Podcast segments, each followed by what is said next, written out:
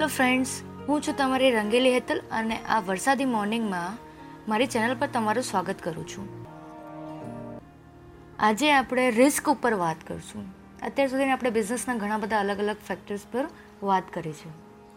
આજે આપણે રિસ્ક ઉપર એટલે વાત કરીશું, કારણ કે લોકોને રિસ્ક વિશે ઘણા બધા મિથ હોય છે. પણ જે ઓલરેડી લેજન્ડ થઈ ગયા છે બિઝનેસમાં એ લોકો રિસ્ક વિશે શું કહે છે? એની ઉપર આપણે વાત કરીશું. આપણે અહીંયા વોરન બફેટના ઘણા બધા ફોલો કરતા હોય છે. મુકેશ અંબાણીને કરતા હોય છે. ધીરુભાઈ અંબાણી છે. મોદી સાહેબ છે. આપણે ઘણા બધાને ફોલો કરીએ છીએ. બટ એ લોકોએ રિસ્ક વિશે શું કીધું છે? આજે આપણે એ જાણીશું. If you know something then there is no risk. And if you don't know something, then there is a risk. આ વોરન બફેટ થ્રુ કહેવત કહેવામાં આવી છે. એમનું માનવું એ છે કે જો તમને ખબર જ છે તો એ રિસ્ક ના કહેવાય. બટ તમને નથી ખબર તેમ છતાં જો એ વસ્તુ તમે કરવા જાઓ તો there is a big risk અને જો આપણે ઇન્ડિયન વિશે વાત કરીએ તો તમે થાઇરોકેરનું નામ સાંભળ્યું હશે જ્યારે તમે મેડિકલ ટેસ્ટ કરવા જતા હશો ત્યારે. તો એ મેડિકલ ટેસ્ટ ની કંપની છે થાઇરોકેર. એ કોણે કરી છે? તો ડૉક્ટર એ વેલુમનીએ કરી છે.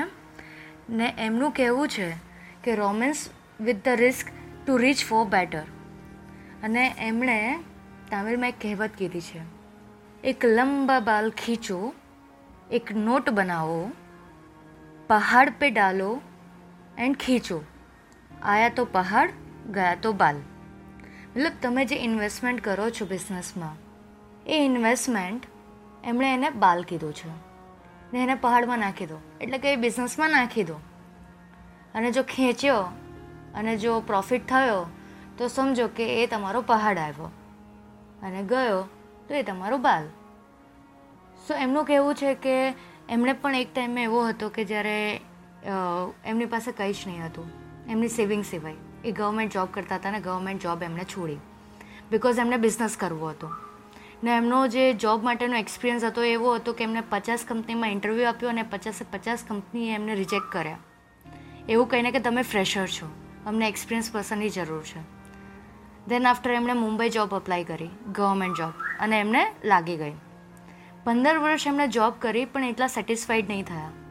એમને સેટિસ્ફેક્શન નહીં મળતું હતું. એટલે એમણે જોબથી રિઝાઇન કર્યું અને એમનો જે પ્રોવિડન્ટ ફંડ આવ્યો, એમાંથી એમણે બિઝનેસ સ્ટાર્ટ કર્યો. અને આજે એ કંપની લિસ્ટ આઉટ છે શેર માર્કેટમાં. સો તમે વિચારો કે નાઇન્ટીઝમાં જોબ છોડીને બિઝનેસ કરવો અને પોતાની બધી જ સેવિંગ એમાં નાખવી એટલે તો એ બહુ જ મોટો રિસ્ક કહેવાય. તો ફ્રેન્ડ્સ, એ વાત એમ છે કે તમે લાઈફમાં બધું જ કરવા માંગો છો પણ રિસ્ક લેતા ડરો છો. એવું નથી કે બધા જ એવું કરે છે. જે લોકો રિસ્ક લઈ લે છે, એ લોકો જો કાં તો બિઝનેસમાં પોતાનું નામ બનાવી દે છે યા તો એમાંથી શીખીને પાછું કંઈક નવું લઈને આવે છે. માર્ક ઝુકરબર્ગને આપણે બધા ઓળખીએ છીએ. એમની પણ બે કહેવતો છે. If you don't take a risk then you never know you will succeed or not and the biggest risk is not taking any risk so જો એમણે રિસ્ક લીધું ત્યારે આજે આપણે બધા એમને ઓળખીએ છીએ. એ જ રીતે છે કે ભાઈ, બધાને ઓળખાવા માટે નહીં, પણ તમારા લાઈફમાં કંઈ અચીવ કરવું છે, તમારે બિઝનેસ કરવો છે તો રિસ્ક લેતા શીખો.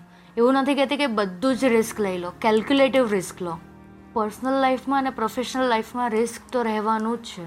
પર્સનલ લાઈફમાં રિલેશનને લઈને રિસ્ક હશે અને પ્રોફેશનલમાં બિઝનેસને લઈને રિસ્ક હશે. પણ તમે રિસ્ક જ નહીં લેશો તો તમને કેવી રીતે ખબર પડશે કે તમે સક્સેસ જશો કે ફેલ જશો? અને રિસ્કમાં કે બિઝનેસમાં તમે લઈ લો કે રિસ્ક બહુ ઇમ્પોર્ટન્ટ છે. રિસ્ક લેશો તો તમને ખબર પડશે કે તમે ફેલ થાય તો પણ એક કહેવાય ને કે ટાઈમ આવે છે કે જ્યારે તમે સક્સેસ પણ થાવ છો ને એવો ટાઈમ પણ આવે છે કે જ્યારે તમે ફેલ થાવ છો. ને આ બંને જ બહુ ઇમ્પોર્ટન્ટ છે લાઈફમાં અને બિઝનેસમાં જો તમે ફેલ નહીં થશો તો તમને ખબર નહીં પડશે કે બિઝનેસમાં આવા કંઈક ચેન્જીસની જરૂર છે.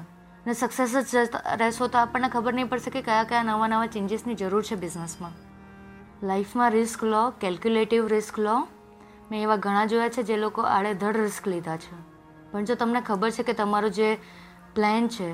એનું એક્ઝિક્યુશન બહુ જ સારા લેવલ પર તમે કરી શકો છો. એવું નહીં કે બધા જ ફૂલ પ્રૂફ પ્લાનિંગ જ હોય છે બટ એમાં કઈ કઈ અડચણો આવી શકે છે. કયા કયા પ્રોસ છે ને કયા કયા કોન્સ છે. કોન્સ છે તો એની સામે કયા કયા તમે સ્ટેપ્સ લઈ શકો છો એ કોન્સમાંથી બહાર નીકળવા માટે. મંદી તો આજે તમને ખબર છે કે ગમે ત્યારે આવી જાય છે માર્કેટમાં તો એ માર્કેટમાં મંદી આવે તો તમે એ ટાઈમે શું કરી શકો છો? તમારા બિઝનેસને આગળ લઈ જવા માટે તમારી પ્રોડક્ટ કેટલી યુનિક છે? તો બીજી બધી કોમ્પિટિટર્સ કરતાં. એ બધી જ વસ્તુને ધ્યાનમાં રાખો અને રિસ્ક લેવું જરૂરી છે. તો રિસ્ક લો. એક સામટું નહીં, તો થોડું થોડું રિસ્ક લો. તમારે બિઝનેસ કરવાનો વિચાર છે તો બિઝનેસ કરો, પણ જોબની સાથે સાથે બિઝનેસ ચાલુ કરો. ફ્રીલાન્સર બનીને ચાલુ કરો. જોબ ચેન્જ કરવાનો રિસ્ક લો. જો કોઈને બિઝનેસમાં ઇન્ટરેસ્ટ નથી તો જોબ ચેન્જ કરવાનો રિસ્ક લો. મેં એવા ઘણા જોયા છે, એવું વિચારે કે ના, યાર, આ કંપની બહુ સારી છે ને કોઈ દિવસ બંધ થવા નહીં કે એના કોઈ કહેવાય ને, અણસાર નથી. તો કહેવાય ત્યાં જ રહે છે. તો એવું જરૂરી નથી. નવી જોબ ચેન્જ નહીં કરશો તો તમને ઇન્ક્રીમેન્ટ કેવી રીતે મળશે? સો રિસ્ક લો, પણ કેલ્ક્યુલેટિવ હજી પણ આ પાછું કહું છું. કેમ? કારણ કે આપણે ત્યાં મેં ઘણાને જોયા છે જે એમ જ અધર છેલ્લું રિસ્ક લઈ લે છે અને પછી કહે છે, યાર, બહુ ખોટ, બહુ મોટો દાવ થઈ ગયો, મારે આ કરવાની જરૂર જ નહીં હતી. તો કરતાં પહેલાં એટલીસ્ટ વિચારો તો ખરી કે શું શું થઈ શકે છે આ વસ્તુમાં? અને આવી કોઈ પરિસ્થિતિ આવે છે તો મારે શું કરવું? આપણે પ્લાનિંગ કરી દીધું ને એક્ઝિક્યુશન પર લાગી ગયા. બટ પ્લાનિંગ પછી કઈ કઈ અડચણો આવી શકે છે? એ તો વિચારો અને એ અડચણો આવે તો એની સાથે કેવી રીતે ડીલ કરશો એની પણ પ્લાનિંગ કરીને રાખો. અને જો તમને કંઈ જ નથી ખબર અને તમે કરી લીધું, તો પરિસ્થિતિને કોસવા કરતાં એની ઉપર કયું પ્લાનિંગ હવે તમે લાવી શકો છો? શું રસ્તો નીકાળી શકો છો? એની પર વિચાર કરવો. ના કે પરિસ્થિતિને કોસવા બેસી રહેવું. સો ફ્રેન્ડ્સ કાલથી ગણપતિ બાપાનું આગમન થઈ રહ્યું છે અને તમારી લાઈફમાં કોઈ પણ નવા સ્ટેપ્સ તમે લેવા માંગો છો, એ પર્સનલ હોય કે પ્રોફેશનલ લો, મંગલ કરતાં આવી રહ્યા છે, તો મંગલ કરતાં તમારી એ બધી જ મનોકામનાઓને એવી મારી પ્રાર્થના છે. તમારા બધા જ એક્સપિરિયન્સ એ પછી કોઈ પણ રીતના હોય, મારી સાથે શેર કરો, હું મારા બધા જ લિસનર સાથે શેર કરીશ. અને કંઈક એવું મને શીખવા મળતું હોય, ક્યાં તો તમને લાગે છે મારે આવા કોઈ ચેન્જીસ કરવા જોઈએ. મારા પોડકાસ્ટ મને, મારી સ્પીકમાં તો મને કહો, હું એનું, એની પર જરૂર અમલ કરીશ. થેન્ક યુ ફ્રેન્ડ્સ પાછા મળીશું. અને આજના રવિવારે આ વરસાદી મોસમમાં તમે મજા લેજો. ચા અને નાસ્તો બરાબર કરી લેજો સુરતીઓ. પાછા મળીશું કોઈ નવા ટોપિક સાથે. ત્યાં સુધી તમારું ધ્યાન રાખજો.